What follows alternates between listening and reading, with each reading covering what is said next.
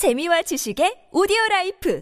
팟빵 안녕하세요. 군사도폭입니다. 현재 우크라이나를 침공해 1년 넘게 공세를 가하고 있는 러시아와 가까운 국가라면 중국, 이란 외에 파키스탄을 쉽게 떠올릴 수 있을 겁니다. 파키스탄은 중국과 매우 우호적인 관계를 유지해왔을 뿐만 아니라 러시아로부터도 많은 무기를 도입하며 가까운 관계를 유지해왔던 국가인데요. 그런데 이게 어떻게 된 일인지 파키스탄이 러시아의 적국인 우크라이나를 이번 전쟁 개전 이후 적극적으로 지원하고 있다는 것이 최근 밝혀져 놀라움을 주고 있습니다. 파키스탄을 믿고 있던 러시아는 그야말로 뒤통수를 매우 거세게 얻어맞은 셈이라 배신감이 상당할 것 같은데요. 파키스탄은 우크라이나에게 벌써 엄청나게 많은 다양한 포탄을 제공해 왔는데 이 중에는 러시아군에게 가장 무서운 무기 체계인 하이마스를 대체할 수 있는 매우 효과적인 장거리 타격 수단까지 1만 발이나 있어 우크라이나군이 전장에서 우세를 점하는 데 있어 매우 큰 도움이 될 것 같은데요. 자세한 사항 좀 더 알아보겠습니다. 가장 빠른 위스키 정보 공유 플랫폼 데일리 드링크와 함께합니다. 전문가는 아니지만 해당 분야의 정보를 조사 정리했습니다. 본의 아니게 틀린 부분이 있을 수 있다는 점 양해해 주시면 감사하겠습니다. 현지 시각 2월 12일 동유럽의 언론 매체인 비셰그라드 24에서는 러시아와 우호적인 관계를 맺고 있던 파키스탄이 최근 예상을 깨고 러시아의 적국인 우크라이나에게 매우 다양한 종류의 포탄을 엄청나게 공급하고 있다는 사실을 보도했습니다. 파키스탄은 국영 방산업체는 물론 민간 무역 업체들을 통해서도 우크라이나에 포탄을 전해주고 있었는데요. 여러 폴란드 정부 관계자를 인용한 비셰그라드 24의 보도에서는 지난 2022년 연말부터 우크라이나에 파키스탄의 122mm 포탄과 152mm 포탄은 물론 서방계 무기들에서 사용할 수 있는 155mm 포탄까지 폴란드를 경유해 우크라이나에 대규모로 공급되고 있다고 합니다. 이번 달 초인 2월 4일 하루에만 20피트 규격의 컨테이너 146개 분량에 달하는 파키스탄의 포탄들이 폴란드를 경유해 우크라이나로 납품되었다고 하는데요. 파키스탄이 우크라이나에 넘겨주고 있는 포탄들 중에서도 특히 주목되는 것이 하나 있습니다. 바로 우크라이나군이 사용하는 소련제 BM-21 그라드 122mm 다연장 로켓에서 발사 가능한 파키스탄제 야르묵 ER 장거리 로켓입니다. 원래 BM-21 그라드 122mm 로켓탄들의 사거리가 20km에서 30km에 그치는 것과 달리 이 야르묵 ER 로켓탄은 사정거리가 무려 50km에 달하며 명중률 또한 매우 뛰어난 수준으로 향상된 최신 로켓인데요. 그렇다는 말은 우크라이나 군이 이 야르묵 ER 로켓탄을 비싸고 로켓탄 재고도 많지 않은 미국제 하이마스 다연장 로켓 대신 사용해 장거리 포격에 쏠쏠히 써먹을 수 있다는 말이 됩니다. 파키스탄은 이미 이 야르묵 ER 로켓탄을 1만 발이나 우크라이나에 공급했기에 우크라이나군이 러시아군 후방에 위치한 물류 거점과 탄약고, 병력 집결지, 지휘시설이나 전차 재생 공장 등을 타격하는데 큰 여유를 가질 수 있을 것으로 보이는데요. 50km 이내 러시아군의 목표는 야르묵 ER 로켓으로 70km에서 90km 이내에 있는 러시아군의 목표는 하이마스의 GMLRS 로켓으로 150km 이내에 있는 러시아군의 목표물은 곧 미국에서 지원되는 GLSDB로 타격해 골고루 러시아군의 중요 목표물을 장거리에서 타격해 제거할 수 있게 되었습니다. 그렇다고 파키스탄이 유럽 국가들이나 미국처럼 이 같은 포탄들을 무상 공여하는 것은 아니고 따지고 보면 우크라이나에 이 포탄들을 수출함으로써 부족한 외화를 벌어들이고 있는 것인데요. 이 포탄들에 대한 구매 비용을 담당하는 것은 역시 미국과 여러 유럽 국가들이었습니다. 그건 그렇고 왜 러시아를 지원해 주는 것이 더 어울릴 것 같은 파키스탄이 거꾸로 러시아의 적국인 우크라이나를 돕고 있는 걸까요? 이는 개전 직전까지 러시아에 섭섭한 감정을 가지고 있던 파키스탄의 변심 때문인 것 같습니다. 파키스탄은 인도와 적대적인 관계를 맺고 있으며 이 때문에 인도와 대립하는 중국과 매우 가까운 관계를 맺고 있는 것인데요. 그런데 파키스탄과 적대적인 인도는 또 러시아와는 가까운 관계를 맺고 있으며 많은 러시아제 무기를 도입해 운용하고 있습니다. 개전 이전 러시아는 인도에게 대량의 T-90 계열 전차를 수출했지만 이를 원하는 파키스탄 에게는 정작 T-90 계열 전차들을 수출하지 않았기에 서운한 마음을 가지고 있었을 것으로 보이는데요. 별수 없이 파키스탄은 러시아 대신 우크라이나에게서 T-84 오플롯 전차를 도입하기 위해 협상하는 등 노력을 보이며 가까워지고 있었는데 이런 와중에 우크라이나 전쟁이 발발한 것입니다. 러시아가 개전 이전 파키스탄을 인도에 비해 덜 중요한 국가로 생각해 차별했는지는 확실히 알기 어렵지만 어쨌거나 항상 적대적인 국가일 것만 같았던 파키스탄이 이처럼 우크라이나의 든든한 후원자로 자리 잡다니 황당하면서도 기쁜 소식인데요. 우크라이나 전쟁이 한창이던 작년 2022년 4월 10일 친중 행보를 보여왔던 임란 칸 총리가 의회의 불신임 가결로 물러나고 그 자리를 반중 행보를 보여왔던 셰바즈 샤리프 총리가 대신하게 되었습니다. 이로 인해 파키스탄은 완전히 중국과 멀어지기는 어려워도 약간이나마 영향이 있을 것 같은데요. 앞으로 더 많은 파키스탄제 포탄들이 우크라이나에 지원되고 파키스탄도 이번 기회에 우크라이나뿐만 아니라 서방 국가들과 더 가까워지고 중국과는 멀어져 좀 더 믿을 수 있는 국가가 되기를 바라봅니다. 오늘 군사 돋보기 여기서 마치고요. 다음 시간에 다시 돌아오겠습니다. 감사합니다. 영상을 재밌게 보셨다면 구독, 좋아요,